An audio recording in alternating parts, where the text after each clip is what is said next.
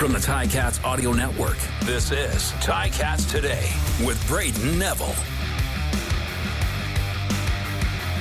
Welcome to Ticats Today for this Wednesday, December 13th, 2023. I'm Brayden Neville, and some big news coming from the Ticats today as the three time East Division's top O lineman, Brandon Revenberg, has re signed for two more years with the Cats. And joining me to discuss his decision to return to the Hammer is Brandon Revenberg himself. Brandon, congratulations on the new deal, man. Oh man, thank you so much. It's uh it's great to be back. I'm fired up. Uh, you know, the plan would be to to play my whole career here, and so far I'm fortunate enough to be able to do that. Why was it important for you to get this deal done and to get it done as early as you did? Um, I mean, I was just kind of open to whenever the deal kind of came my way, and conversation happened a little bit earlier, and uh, we were able to make things work. So, uh, no, like I said, I'm just I'm fired up to be back, and uh, couldn't pick a better place to be. So safe to say it was an easy decision for you to return to Hamilton, knowing that you want to play here for as long as possible. You'll have a new coach next season, Scott Milanovich. What can you say about what you learned from him over the last year and and being around him throughout that last season? Yeah, I mean, he kind of came in a little bit uh, towards the end of the season, so it was a, a brief stint. I'm definitely looking forward to going through a camp with him and learning more, but he definitely brings uh, a level of discipline. And, uh, you know, you, you still have fun when you're around there. You, you love the game, you're having a good time. But when it comes time to work, we're working. What's his expectations he has for that O line and for what you guys have to do on the field? Uh, I think we basically just build off of last year, right? We're going to try to kind of keep that continuity. And that was something where um, I was definitely happy to be back with with Beard at center. We have a few other guys that are up this year as well. So uh, hopefully we can kind of keep that going, and more or less, it's just going to be building on. Right? I think we did a lot of great things last year. Always going to be some uh, some room to improve, and that'll be what we're looking to take care of. Right? That little bit of improvement. One thing that we've talked about throughout the years, and, and especially this season, is how close you and that O line are, as not just on the field but off the field. But how important is that for you to be close with those guys for your performance on the field? I think it's huge. I mean, it's just it's one of those things where you know um, what motivates people. You know what uh, what's important to them. You and then uh, honestly, just getting to know each other, being able to goof around, have a good time, and then at the end of the day, knowing that we have each other's back. Who's got the funniest sense of humor on that O line aside from yourself? I'm sure a lot of the guys would say you, but who, who's the guy cracking the most jokes? Because I know it's probably tough. Yeah. Oh man. You know, I think I think everyone kind of brings their own little thing. Um, I'm trying to think of someone that would kind of be a little bit of a prankster like myself, I'd probably say Coulter. He'll okay. he'll get it on the pranks pretty quick, and he'll go pretty hard on them too. Are there, are there any you're able to disclose, or are those going to stay in the locker room? I think most of those are going to stay in the locker. Okay. Um, okay. I'm trying to think of somebody somewhat appropriate I can say. I think it's uh when we know who's uh who's going to the bathroom locked up in a stall, might be some cold tub water getting thrown over the top or something like that from time to time. Yeah. Oh, that's hilarious. That's dangerous. And it's funny. Coulter is such a nice guy, so it's funny to see that he's in on that prank scene. Oh, yeah. I think all you guys, you have such a good sense of humor. One of those guys returning next year is Joel Figueroa, yep. a big presence, a veteran guy. What's it like playing alongside him and and having him around that room? Yeah, I mean, anytime you get someone that has the experience that Figs has, I mean, he's just going to be an asset to the locker room and not only to your unit, right? And he definitely brings that every day. You can see the commitment he has, and it's uh, it's great that he's going to be back next year as well and kind of part of the crew. Another guy uh, you mentioned him is David Beard. I mean, since he's came from Edmonton, has been solid at center. But but what do you see from him day to day and and his work ethic and and what he brings to that locker room as well? Well, let's just say he really shows that. I mean, similar thing. He's he's a seasoned veteran. He knows what it takes to uh, to have a high level of success, and just uh, you know the determination that he brings every day uh, in and out to just get better.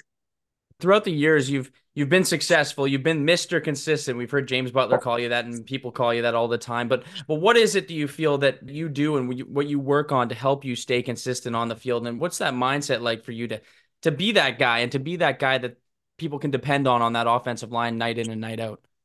Yeah, I think that just kind of um, goes back to doing everything you can to the highest level possible and uh, really putting in the extra time when you have it, right? Because I mean, mm-hmm.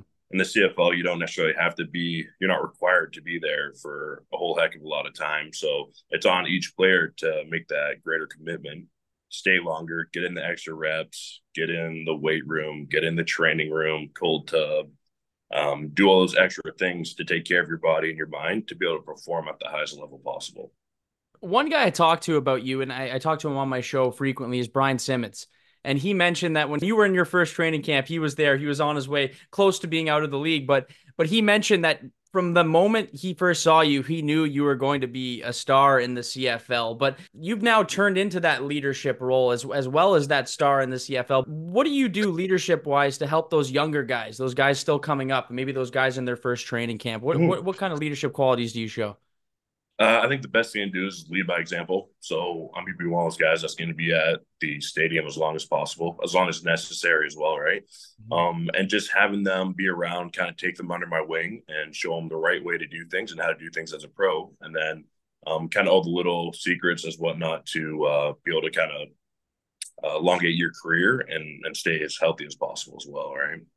Yeah, and, and I mean it shows on the field and, and that cohesiveness you guys have. One thing that I was told by several players is the O line's day is a little bit longer than some of the other guys on the team. Is that true? And what's going on there? Are you guys sticking around the field like hours after, or what, what's happening? Yeah, yeah. I mean, I think part of it was the culture that was set a little bit before me. There's a couple guys that would uh, stick around a little while longer and do the extra work, and that was something that I picked up over the years. And like you said, I mean, the the group of guys we have in that camaraderie, it's it's not just work. Like we're having a good time. We love yeah. being there, right? So, I mean, we we move around. People always joke, you know, like we're like a herd of cattle because we're always together, moving around, doing everything, right? So, I mean, we'll be together in the training room. We'll have our O line hour, getting our treatment and whatnot.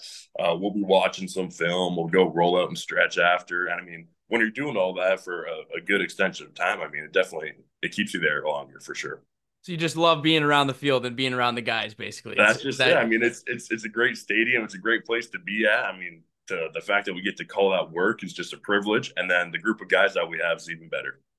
Now, one guy you got to play in front of and had an excellent season, and talks about you guys being the main reason why is James Butler. But what did you see from him this past season? He'll be returning next year as well. But but what was it like getting to play in front of him and, and what did you see from him on the field and off the field?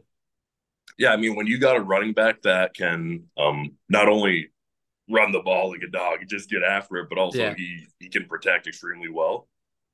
You're having a great time, right? You're not you're not worried about that. You're not worried about um, you know a free safety coming down the pipe. You know it's gonna be picked up by Butler, yeah. and then when you do run the ball, you know that regardless if there's contact, he's gonna pick up a few more yards after that. So it's just like, hey, do your job, cover the guys, cover the down line, get up to the second level if you can. But sometimes you don't make it yeah. he's still going to run that ball hard. So it's, it's great having him back in the backfield. An absolute beast and, and so fun to watch. You're approaching this off season. What are your off season plans? What's that training regiment look like?